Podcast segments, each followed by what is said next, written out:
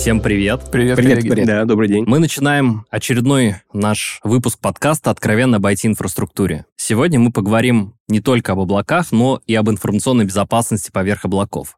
Разбираться в этом вопросе буду я, Сергей Зинкевич, его ведущий. Со мной будут дискутировать Андрей Макаренко, представитель К2 кибербезопасность, и продукты из лаборатории Касперского, которые отвечают как за техническую часть, так и за финансовую. Привет, парни. Да, добрый день. Всем привет. Все верно, приветствую. Наш подкаст «Откровенно об IT-инфраструктуре» вы можете слушать на любых подкастных площадках и даже на Ютубе. Давайте начинать. И мы говорим про eBay и облака. Андрей, первый ты. Насколько дружны вообще eBay и облака? Ты сразу такой: давайте откроем ящик Пандоры, немножко устроим холивар. Ну, наверное, сложный на самом деле вопрос, потому что есть люди, у которых уже в привычку вошло, что облаков нет, нету безопасности в облаках, и что бы ты им ни доказывал, что бы ты им ни рассказывал, они стоят на своем мнении и ни при каких там условиях не придут в облако. Второй, наверное, момент – это когда у тебя есть какая-то информационная система, которую ты должен погрузить в облака, к тебе приходит там CTO, приходит какой-нибудь IT-директор, ты начинаешь разбираться с проектом, построил уже инфраструктуру в облаке, и в какой-то момент появляется безопасность. Ну, то есть вначале ее забывают? По большому счету, да. Часто так бывает? Бывает часто. Наверное, тут можно сказать, что есть определенные какие-то правильные причины. Это связано там с квалификацией работников, с нехваткой ИБ в компании. Но по большому счету, наверное, надо сказать, что да, ИБ в облаках, она появляется где-то либо в конце, либо в лучшем итоге в промежуток. Другая картина и другая медаль, наверное, это ситуации, когда компания, приходящая в облако, она хочет получить какой-то комплаенс. Будь то 21-й приказ в стэк, либо это будет там ГОСТ-57-580. И когда ты начинаешь разговаривать с заказчиком, ты получаешь там достаточно простой ответ. Если платформа соответствует требованиям, то, соответственно, информационная система в их парадигме соответствует требованиям. На самом деле это не так. Последний кейс, с которым мы там столкнулись, достаточно недавно нас привлекали к инциденту. Пришла компания, есть 1С, она выставила веб наружу, соответственно, без ДОСа, ВАФа, без средств защиты ее очень быстро поломали. Соответственно, пришли с вопросом: ребят, как же так? Платформа ваша соответствует действительности, у вас есть сертификат, у вас есть средства защиты, почему нас поломали? Ну, к сожалению, информационная безопасность в облаке, она как бы состоит из двух частей. У тебя есть платформа, которая соответствует требованиям, а также есть информационная система и среда функционирования этой системы, которую ты тоже должен защищать. К сожалению, очень многие об этом забывают, либо не понимают, и такие истории достаточно часто. Слушай, спасибо, прям задал тренд.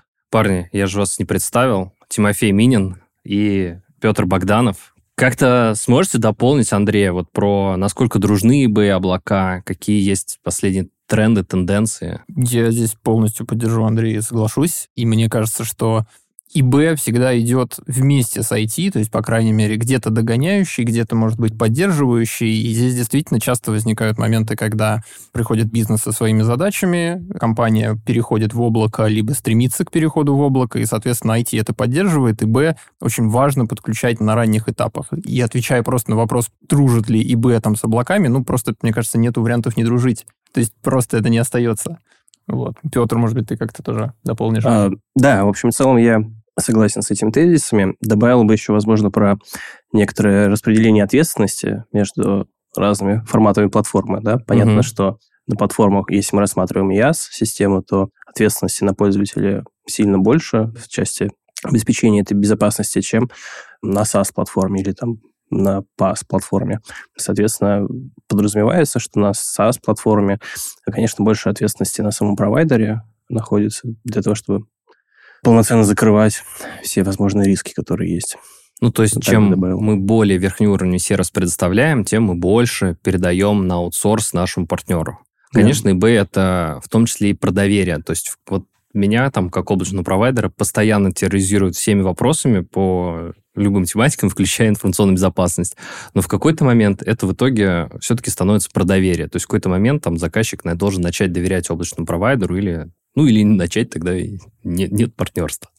Вот, Андрюх, может быть, ты знаешь, почему eBay вот боятся идти в облака? Ну, то есть прям иногда один мой друг слышал, что есть пример у его знакомого, что ИБ сопротивляются прям переезду в облака. Почему? Ну, тут не боятся на самом деле ИБ в облака идти. Мне кажется, что нет просто понимания, как внутри облачная платформа устроена с точки зрения обеспечения безопасности. Это, наверное, одно из таких знаковых событий, которые ты хочешь разобрать, понять, как это внутри устроено. Ну, и есть моменты, когда ты придешь в платформу, тебе об этом не говорят. Вот. С нашей точки зрения, кажется, это надо как-то рассказывать, доносить коллегам, как у тебя устроено там S3 хранилище, да, как у тебя ямы построены, где у тебя хранятся секреты, потому что это как бы на самом деле увеличивает доверие к платформе. Недавно общались мы с командой разработки и выяснили, что IAM, правильно говорить, IAM. I am Voldemort.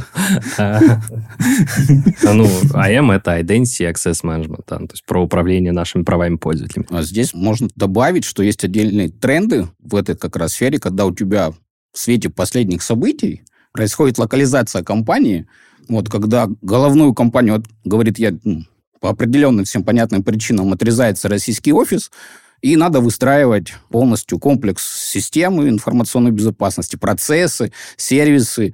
И здесь как раз с точки зрения западников они больше как раз про доверие. Они приходят в облако уже, понимая, что им надо.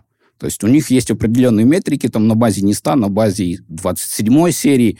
И они уже к тебе приходят с метриками, которые говорят: ребят, мы хотим вот это реализовать. Вот и здесь, на самом деле, это тренд про процессы. Им больше нужны процессы, а не вот средства защиты информации. Потому что наличие просто средств защиты информации не гарантирует, что у тебя твоя система будет защищена. И здесь хочется, наверное, сказать, что таких проектов достаточно много. И видно какие-то тренды у нас на российском рынке, когда процессы с точки зрения ИБ в облаке, они начинают более-менее развиваться. И такие запросы есть сейчас на рынке. Слушай, ну я тебя поддержу тут, Раси. Мы неоднократно в последних наших выступлениях говорили, что Россия сейчас самая атакуемая страна в мире. То есть даже те, кто мог раньше как-то, не знаю, на мой взгляд, поверхностно относиться, там, поставить анти-DDoS защиту, легкий ВАФ и такой я в порядке, ну и пароли как бы посложнее, то сейчас нет. Мне кажется, все должны уделять довольно много внимания этому. Парни, что думаете? Да, я согласен. Единственное, что я бы еще добавил немножко про тренды, да, к предыдущему. В целом, нужно понимать, что сейчас, наверное, мы в такой стадии некоторого разгона, да, в плане того, что сейчас все больше и больше вхожесть облаков появляется, да, больше запросов у заказчика появляется, и не всегда безопасники, которые есть, они еще понимают там все проблемы, которые свойственны этим средам, да, и те подходы, которые они привыкли использовать там, в обычных, скажем так, обычных средах, да, в обычной инфраструктуре, они могут не учитывать некоторые нюансы в части тех проверок, как, например, могут быть настроены облака, или тех сервисов, которые могут жить в облаках, да, то есть каких-нибудь средств контейнеризации, да, как пример. Слушай, обязательно доберемся, ну, то есть разработки вокруг действительно очень много, ее действительно нужно защищать. На моих глазах вот в облаках очень сильно растет последние 2 года просто ракетой вверх спрос на услуги по защите процессов по разработке, то, что там DevSecOps в основном называют. Андрюх, я тебе вопрос готовил, надеюсь, ты сможешь на него ответить. Вот мы с тобой про безопасность много разговариваем, ну, не только в подкастах, но и между. И ты постоянно рассказываешь про подход эшелонированной обороны. Сможешь ли рассказать, что ты имеешь в виду? Ну, то есть давай поделимся шире и дальше будем проваливаться в некоторые детальки. Да, давайте попробуем. Я всегда люблю начинать, как театр начинается с вешалки, такие, в принципе, системы защиты. Облако начинается с IAM. Хорошо, облако начинается с IAM, но прежде чем облако началось с IAM, есть человек, который делал этот код и писал. И тут без выстроенного процесса, простого процесса безопасной разработки уже никуда. Ну, то есть у тебя есть человек, ты его должен приучить хранить секретный в plain-тексте, не выкладывать его уже куда-то, да, вот там первый этап как раз вот этой всей истории. Потом ты накручиваешь security pipeline на этот процесс и идешь в какую-то там среду теста. Потом прошел какие-то определенные мероприятия и выложил это в прод. Соответственно, у тебя дальше эту систему необходимо защищать. Что у тебя появляется? У тебя на границе появляется межсетевой экран, если есть почта, появляется у тебя сервис по сканированию вложений, у тебя появляется песочница, которая это все там взрывается, триггерит, не пропускает. Дальше ты опускаешься на уровне операционки, есть СУБД, которое тоже необходимо защищать, DAF и всевозможные истории. Вот. И таким способом как бы создается эшелонированность обороты. Плюс ты вот этот весь... хорошую историю заворачиваешь на правильно выстроенную стратегию по мониторингу активов, ты понимаешь, какой актив для бизнеса критичный, какие события информационной безопасности ты должен мониторить, и если есть это, там, отправляешь в СИЕМ, а если нет, ну, наверное, большинство сейчас пользуются услугами СОК. Класс. Тимофей, что-нибудь дополнишь вот про... Ну, то есть мы говорили, Андрюха затронул частично вопрос про там, процессы безопасной разработки. Мне кажется, супер тема. Или там Тимофей, Петр. Петр к тебе, наверное. Парни, к тебе сильно ближе. Парни, подхватывайте, да. Насколько это важно, как растет ли спрос, и что это вообще такое? Да, конечно. На самом деле, если рассматривать именно процесс безопасной разработки, тут, наверное, стоит рассмотреть методологии, подходы в целом, да, к этому процессу. Есть популярные методологии на рынке, на самом деле. Если вы как организация только начинаете подходы, скажем так, к этому снаряду, то можно посмотреть такие методологии, как PSIM, да, или OWASP SAMM. Это методологии, которые, по сути, включают в себя основные домены, да, например, 4 домена, которые себя освещают внутри вопросы, связанные с управлением, да, governance, управление, вопросы, связанные с выстраиванием SDL, да, и встраивание различных контролов в части этого, вопросы, связанные с intelligence. И, по сути, посмотрев на эту методологию, почитав, какие там есть активности, да, то есть если там глубже смотреть на эти 4 домена, там можно разложить суммарно там, на 122 активности, там, в случае с PSIM, можно примерно понять, как, пообщавшись с внутренними командами, с лидами команд, насколько мы соответствуем тем или иным представлениям о прекрасном, да, насколько соблюдаются эти контролы, понять уровень зрелости, потому что там есть еще понятие типа maturity level, когда у нас есть там 3 уровня, и понять, вот, где мы находимся, и, возможно, запланировать какие-то шаги, чтобы там к какому-то году или какому-то времени прийти к чему-то прекрасному. И распланировать, возможно, какие-то компенсирующие меры, либо, возможно, создание какой-то документации в части того, чтобы закрыть те либо иные риски или там, проблемы, да, с которыми будут выявлены после данного подхода. На самом деле, еще один подход, который есть, это, собственно, SIEM-матрикс. Тоже, если вы рассматриваете вопросы клаудные, то есть если для вас это важно, понятно, что ну, по большей части результат этого какого-то возможного аудита внутри, который вы можете произвести, это по большей части, наверное, актуально клауд-провайдерам и показать, что вот мы, мол, сертифицированы, и вот мы все эти процессы соблюдаем. Но вы, как некоторый потребитель, вы тоже можете посмотреть на то, что там внутри есть, и понять, насколько там, процессы, которые есть, они в том числе тоже затрагивают там, подходы к там, SDLC, например, да, насколько это бьется с теми процессами, которые у вас есть. Ну, это если начинать там, с подходов. А дальше уже относительно каких-то методологий можно пытаться выстраивать, там, встраивать те либо иные методы защиты, в общем-то. Ну, я соглашусь. SIEM-матрица на самом деле очень хорошая штука. Вот, и по большому счету, если заказчик приходит в облако, он спокойно может попросить облачного провайдера ее заполнить, и с ним дальше попробовать более детально про ней поработать. То есть сейчас, мне кажется, это, наверное, уже must-have. У всех, наверное, есть эта заполненная матрица, спокойно можно на эту тему разговаривать.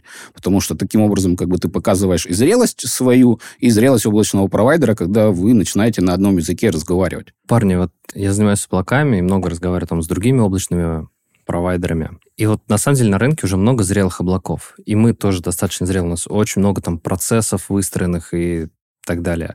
Однако до сих пор доля аварий, которые случаются по вине сотрудников, она как бы, ну, просто больше, чем вот все остальное. Ну, то есть самый высокий процентаж имеет. И у других облачных провайдеров точно так же. То есть получается, что люди пока самые опасные, особенно внутренние еще. Вот верно ли я понимаю, что эти методологии, они в том числе и нас от нас самих защищают? Да, конечно, там ряд, скажем так, инициатив, которые там внутри есть, или активности, да, как это модно называть, они подразумевают именно работу, в том числе с персоналом, и работу, ну, проведения некоторого... Как это? Авармент, да, по-моему, называется слово? Да, ознакомление. Да. Но авармент в целом наша аудитория должна понимать. Соответственно, помимо каких-то жестко технических вещей, там еще идет и вот этот процесс, и это очень хорошо прослеживается там в тех же доменах, например, governance, которые есть. Здесь, безусловно, важно просто повышение знаний и осознанности сотрудников. То есть для этого специально обычно есть программы, какие-то курсы, понятно, что которые должны просто пиариться внутри компании. То есть это задача, безусловно, ваших заказчиков, а ваша задача как клауд-провайдера это внутри еще пропагандировать себя. Но здесь важно еще, наверное, добавить, что у тебя... будь то облако, будь то он, прям все равно необходимо проводить какое-то обучение внутри команды. Тем же самым основам безопасности ты не должен S3 бакет разрешить анонимно куда-то в интернет смотреть. Вот, зачастую такие истории случаются. Когда ты последний раз разрешал анонимно S3 бакет в интернет смотреть? У меня нет таких прав. Я давно не разрешаю S3 бакетом. Парни, давайте чуть про DevSecOps провалимся. Вот я недавно был на одной такой довольно закрытой, но тем не менее, конференции по информационной безопасности, и там поднималась тема про DevSecOps, и там встал такой вопрос из зала. Он, сейчас, наверное, комично выглядит. Выглядит комично. То есть встал такой человек. Я вот вас послушал внимательно про DevSecOps. Я же правильно понял, это просто еще один фаервол, типа фаервол. И человек, который рассказывал 15 минут про DevSecOps, у него просто глаз выпал, Не, по-моему, тоже была эта конференция. Понял, что рассказал как-то не так. Там зал просто ушел в какую-то гробовую тишину, такие все... Что? Такой вопрос из зала, который заинтересовал всех. Как работает DevSecOps? Если это не только... Слушай, я бы, наверное, тогда продолжил рассказывать про методологию. Люблю я рассказывать про методологию. Когда мы провели какой-то, возможно, ассессмент внутри, поняли, как у нас что происходит, мы сильнее затронули историю, связанную с SDL, тачпоинтами. И по факту мы поняли то, что нам необходимо... 5 тачпоинтов, это что? Как это есть по-русски? По-русски очень сложно. Это давайте, как умеете. На башкирском. Домен, посвященный использованию тех или иных, в том числе компенсирующих мер, каких-то определенных правил, определенных средств, в общем, Окей. Соответственно, вы сможете увидеть, что вам необходимо для того, чтобы полноценно обеспечить этот процесс выстраивания DevSecOps, вам необходимо использовать те либо иные решения, которые, например, занимаются SAST-анализом кода, которые занимаются OSA, SCA-анализом, которые занимаются DAST-анализом. Если у вас есть какая-то разработка микросервисная, например, то сюда же можно включить и какой-нибудь контейнер security решение, которое закрывает ряд рисков. Я думаю, что мы чуть позже еще к этому вернемся. И, соответственно, это не один какой-то, такой волшебный рычажок или пилюля, или еще один, как в примере было, Еще один фаервол. Еще один фаервол, Это набор средств, по сути. И это некоторый подход, в рамках которого вы закрываете те или иные риски, те или иные проверки делаете. Это комплекс некоторых мер, который был предпринят для того, чтобы закрыть задачу, скажем так. Андрей, согласен со мной? По большому счету, да. Security by design, наверное, это то, что все хотят видеть, все к чему стремятся. Вот это не только на security pipeline безопасной разработки, но это то же самое в облаках, когда пытаются уже правильно построить инфраструктуру, разграничить зоны безопасности, правильно нарезать сетевые доступы, правильно раздать и доступы внутри инфраструктуры, и информационной системы, потому что управление доступом, наверное, на мой взгляд, является одним из самых главных процессов по управлению информационной безопасностью вообще. Также, наверное, стоит что еще подсветить, наверное, это история с харденингом, которая почему-то очень часто забывается. Что такое харденинг? Это когда есть лучшие практики, ты приходишь и говоришь, хочу операционную систему, накрутите мне что-то достаточно приятное, чтобы оно было безопасность. Ты берешь CIS-контрол, какие-то метрики, и пытаешься это все сделать. То есть у тебя получается по умолчанию, если ты загружаешь какой-то образ с облака, он уже не содержит в себе тех или иных ошибок в конфигурации. Верно ли сказать, что это будет доверенный образ? Или это не доверенный образ нет, потому что все равно надо подумать головой и что-то докрутить. Нельзя постоянно быть уверенным, что вместо тебя кто-то пришел, и в облаке все за тебя продумал, ты такой нажал волшебную кнопку, и все, никого нету. Угу. Это как... Это, знаешь, сейчас мне напомнило процесс рыбалки чем-то. Пришел рыбак простой, закинул удочку и сидит, ждет, когда у него клюнет. И другой такой, карпфишинг пришел, он промерил глубину водоема, посмотрел, как у него ветер, с какой стороны дует, посмотрел, с какой стороны у тебя бойл плавает. И вот это вот про это. То есть нельзя просто нажать волшебную кнопку и сидеть, когда у тебя все будет настроено, тебя никто не поломает. Это постоянная работа, с которой приходится работать. Тимофей, тут что-то дополнишь? На самом деле сложно дополнить, потому что все очень правильно и в точку, что, опять-таки, возвращаемся это к вопросу распределения зон ответственности со стороны там, заказчика и клауд-провайдера. То есть не снимается эта ответственность. Она не снимается. У нас здесь есть вопрос, реализуется ли в российских облаках security by design. Не знаю, вопрос я как-то до конца не понял, но попробуем его со всех сторон погрызть немножко. Вот сначала переадресую вопрос Тимофея. Много ли лаборатория Касперского вообще помогает облакам? Вот именно как облакам, а не конкретным их заказчикам, чтобы оказывать сервисы, чтобы быть самим безопасными? Ну, мы стараемся выстраивать свои решения так, чтобы была возможность защищать облачные среды, и это отдельный, мне кажется, пункт в каждом из продуктов, да, что мы к этому стремимся, к этому идем. Вот, безусловно, лаборатория, конечно, больше сейчас отрабатывает запросы со стороны заказчиков, которые либо что-то перенесли уже в облако, либо что-то планируют, да, и задают, условно говоря, вопрос, а как это правильно сделать, как грамотно это сделать, и какие продукты и решения подобрать для того, чтобы это было обеспечено. Наверное, как-то так. Угу. И я бы, наверное, добавил бы еще, что в общем и целом у нас есть трек общения с клауд-провайдерами, в том числе там отдельными продуктами, как мы могли бы помочь, скажем так, в этой задаче security by design. Да? Какие хочется спросить, какие продукты? Есть... Давай Касперский Куба, да, наш мой самый любимый, например, да, у нас Security Operation Center на нем. Есть, на самом деле, так как, по крайней мере, я и Петр, в принципе, мы отвечаем за развитие там продукта не только в России, но и глобально, да, и поэтому ориентируемся часто на аналитиков, которые больше там глобальный рынок смотрят, да, есть там понятие Cloud Workload Security, либо Cloud Workload Protection. Это некий класс решений, как раз созданный для обеспечения безопасности в облаке. Если там коротко говорить, то в него входит как раз там защита виртуальных сред, контейнерных сред и Cloud Security Posture Management, вот.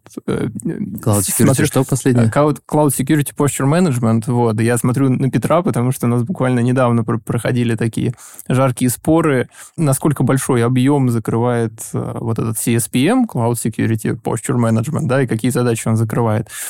Чуть-чуть отдельная тема. Ну, нашлись задачи, которые он закрывает? Задачи нашлись, вопрос, как их скорее уместить, да, это с точки зрения подхода. Вот, это вот то направление, в рамках которого лаборатория прежде всего рассматривает варианты коллаборации и встройки в облака, безусловно. Андрюх, вот мы, КРОК облачные сервисы, постоянно пользуются услугами К2 кибербезопасности. Периодически. Не всегда. Ну, иногда чуть позже нужного просто позовем, назовем же. Что ты сразу надулся тут? Да, не буду. А вот про Cloud Security by Design что ты скажешь? Ну, то есть, понятно, что иногда мы запаздываем с безопасностью, но если вдруг не запаздываем, то помогаем заказчикам. Да, коллеги, наверное, уже все, в принципе, рассказали, поэтому давайте дальше. Окей. Ну, надеюсь, что мы ответили на вопрос про Cloud Security by Design. То есть, это вопрос очень важный. Все время заботимся, проактивно предлагаем заказчикам. Если видим какие-то узкие зоны, стараемся в этом помогать. Петь, ты говорил вот про разграничение зон ответственности. У нас тут второй вопрос про как фиксируется разграничение зон ответственности между участниками, провайдером облачной услуги и клиентом. Как проверяется выполнение требований такого разграничения? Я бы напомнил, какой комментарий я давал в начале. Да? По сути, когда мы говорим про IaaS-платформу, риски, которые есть, они больше на пользователя, да? Потом, потихоньку двигаясь в сторону PaaS, мы где-то балансируем эти риски. И в SaaS варианте риски больше на клауд-провайдере. Но давай по второй части, собственно, как проверяется выполнение требований. Думаю, что здорово, если ты сможешь рассказать. Нет, тут, наверное, надо немножко вернуться на шаг назад, на самом деле. У нас же есть достаточно много требований. Угу. У нас есть 57-580 и 21 приказ. Как правило, когда облачный провайдер проходит какую-то аттестацию, там по УС-1, либо по ГОСТу, присваивается ему уровень защищенности, повышенный класс соответствия, вот, то аттестатор, как правило, дает матрицу разграничения ответственности между провайдером и заказчиком. Она не является на самом деле никакой секрет, она, как правило, у облачного провайдера вывешивается на ознакомление. Вот, поэтому как бы заказчик, который приходит в облако, он спокойно может ею воспользоваться, положить эту матрицу на свою инфраструктуру, посмотреть, какие меры выполняются со стороны облака, расписать эти меры со своей стороны, со своей информационной системой. У тебя будет понятно тогда, что и какими мерами у тебя реализуется. В принципе, абсолютно так. Согласен. Наверное, единственный... все провайдеры, которые мы знаем, они имеют отдельную такую... Единственный, наверное, момент, что на моей памяти за последние пару лет 2 или 3 кейса только было, когда заказчик приходит и просит именно включить матрицу зоны ответственности в договор. Потому что, как правило, это очень размытая зона ответственности, и не совсем понятно, кто за что реально будет отвечать.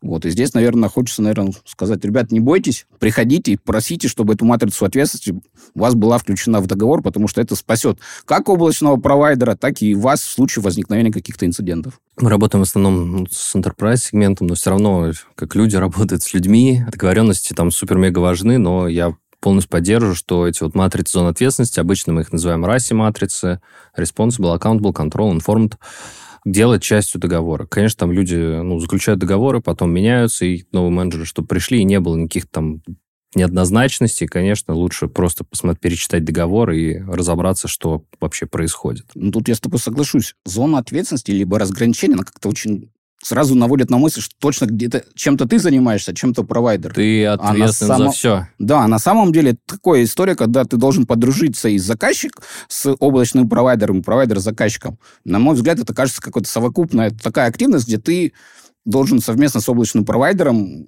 построить свою правильную систему защиты. А вот зона ответственности разграничения, это прям, кажется, ты как вопрос из зала, где... провести фаервол между заказчиком и облачной платформой. Да, кажется, наверное, не совсем правильный подход, потому что надо все равно работать вместе, и только таким способом получится какой-то результат. Слушай, Андрюх, ты упомянул там 21-й приказ. Есть много регуляторов вокруг, много комплаенса, которые что-то требуют. А есть какая-то реальная жизнь. На одной из конференций одного из лидеров российских разработки в области информационной безопасности присутствовал Максут Шадаев, который про это рассказал как про 2 вертикали, что есть некоторая реальная безопасность, некоторая бумажная безопасность. И, конечно, в идеальном мире они должны сойтись, но как в теории нет разницы между теорией и практикой, да? А на практике она есть. Вот ты как можешь прокомментировать, насколько далеки друг от друга бумажная безопасность, реальная безопасность, и когда они, наконец, сойдутся? Далеки, совсем от слова совсем. Потому что до сих пор основным из факторов компании, приходящей в облако, это является все-таки соответствие платформы. И когда ты начинаешь разговаривать с заказчиком, спрашивая, что ему конкретно надо, опять же, возвращаясь к пресловутым зонам ответственности, он говорит, у вас платформа защищена, есть аттестат. Платформа прошла все необходимые процедуры, ее пришел... лицензиат аттестовал, и у заказчика пребывает в какой-то уверенности, что, соответственно, информационная система у него тоже должна быть защищена. На самом деле не так. Возвращаясь к предыдущей матрице, тот же антивирус, который все считают, что если есть облачная платформа, его не надо ставить на информационные системы, которые у тебя хостятся в платформе. На самом деле немножко не так.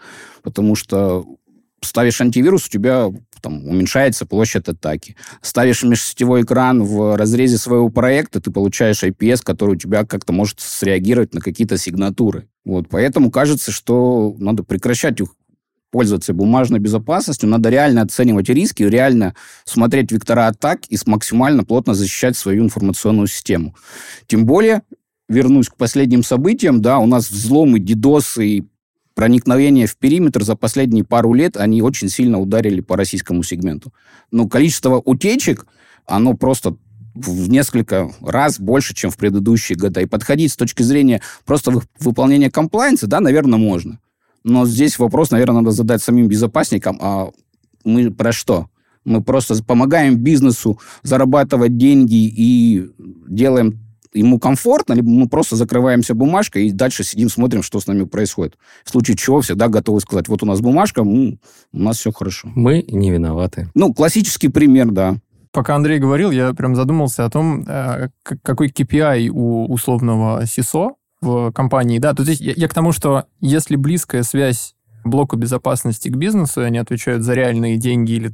точнее, отсутствие потери этих денег при каких-то взломах, утечке каких-то данных и так далее, то, мне кажется, сразу отпадает этот вопрос, да, то есть сразу, как будто мы уже не про бумажки, а про реальную безопасность.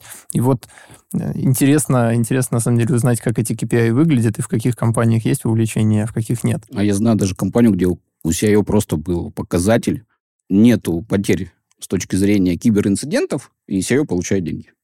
Ну, вот, наверное, там не бумажные. Да, то есть там просто завязано все на реальной безопасности. И если есть там простое производство, которое несет за собой, кажется, вроде бы совсем чуть-чуть, но в то же время задержка в логистике, задержка в отгрузке, как японская пословица, да, там, вовремя не подковали лошадь, чуть-чуть опоздал с отгрузкой, получил большую потерю денег, потому что не отгрузили какой-то материал из-за киберинцидента. Вот здесь, наверное, имеет смысл уже говорить, да, о каких-то деньгах. Максов, тут второй раз цитирую, пересказываю. Максут Шадаева. Он тебе нравится? Максут Игоревич мне очень нравится.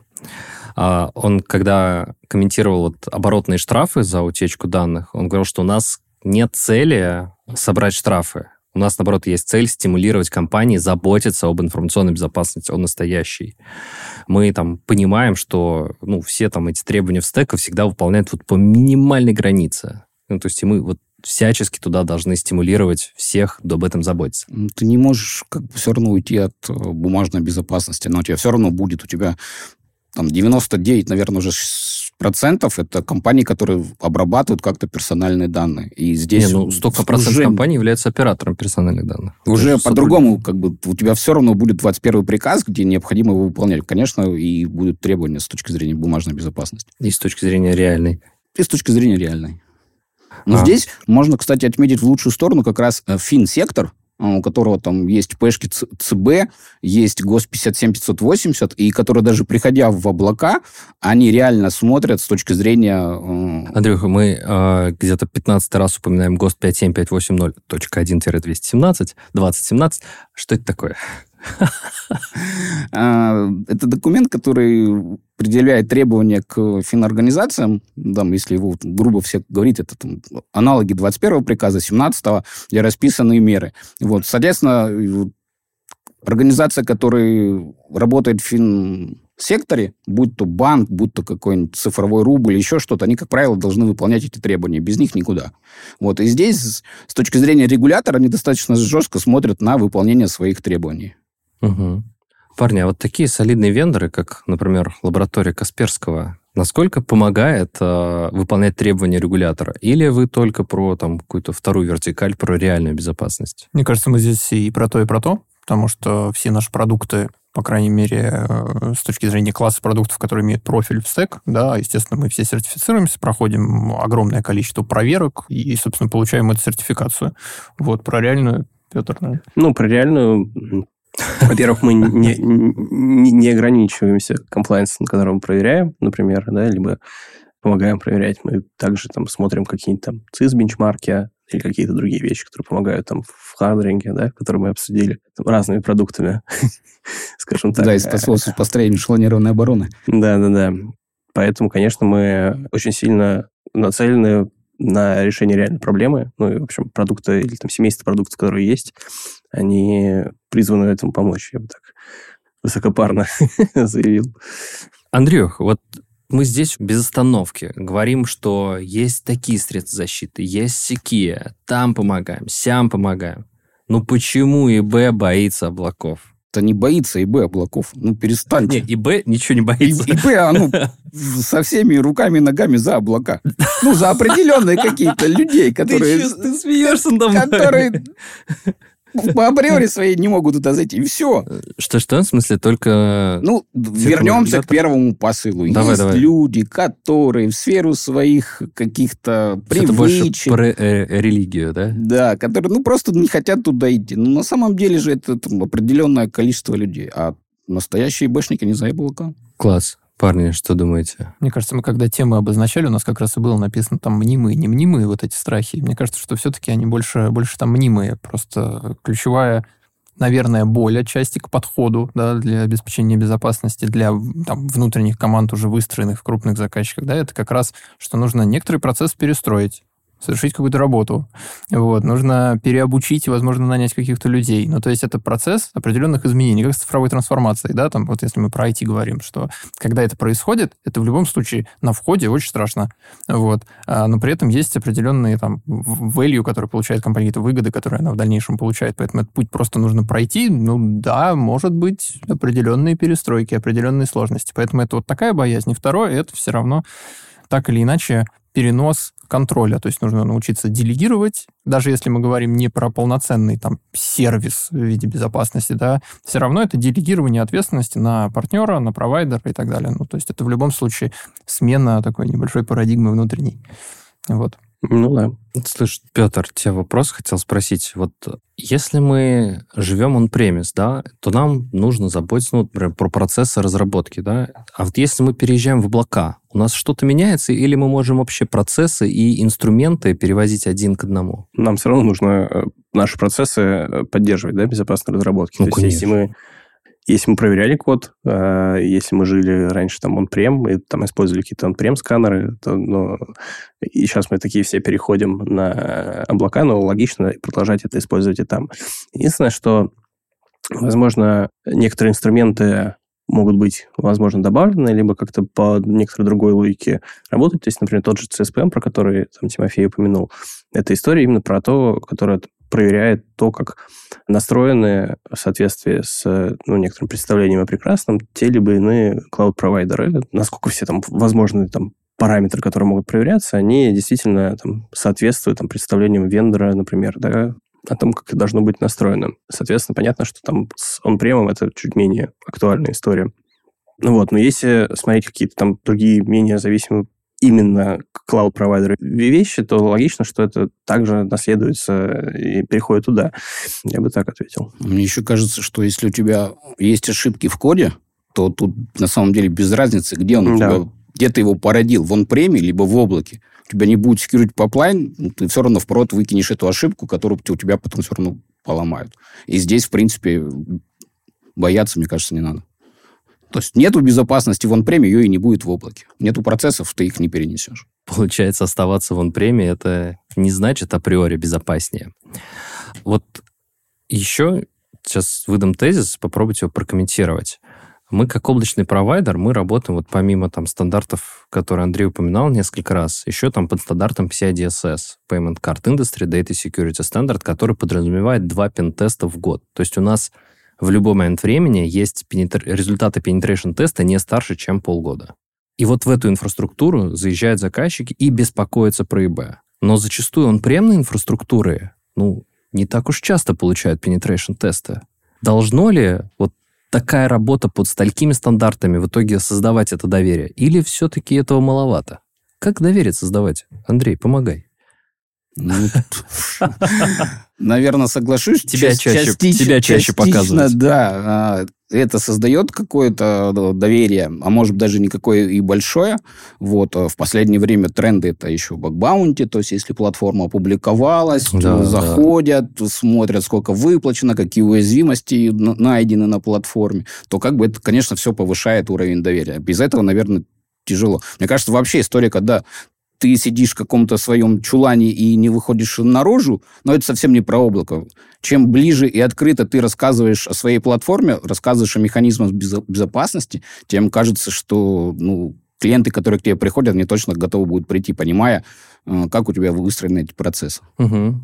Парни, мы, мне кажется, довольно много тем сегодня затронули, да, про то, что есть ли мифы про информационную безопасность, про мифы, про эти страхи, про переходе в облака. Кажется, что информационная безопасность – это такая важная тема, где что не так уж важно, надо в он-преме ее развивать или в облаках. Да? То есть облака – это как один из инструментов. Тема важная. Есть реальная безопасность, есть бумажная. Поговорили про безопасную разработку и вообще про методологии, да, что люди могут все портить, и что мы защищаемся от этого, по сути, в том числе и процессами. Кажется, что мы довольно плодотворно сегодня поговорили.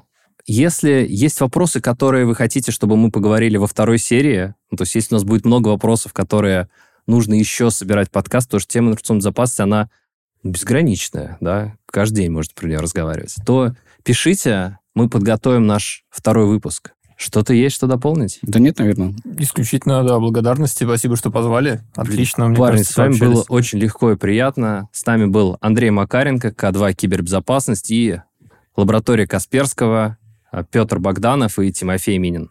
Слушайте наши подкасты на всех подкаст-площадках страны. Все ссылки мы направим фоллоуапом для наших слушателей. Всем огромное спасибо, парни. Да, спасибо. До свидания.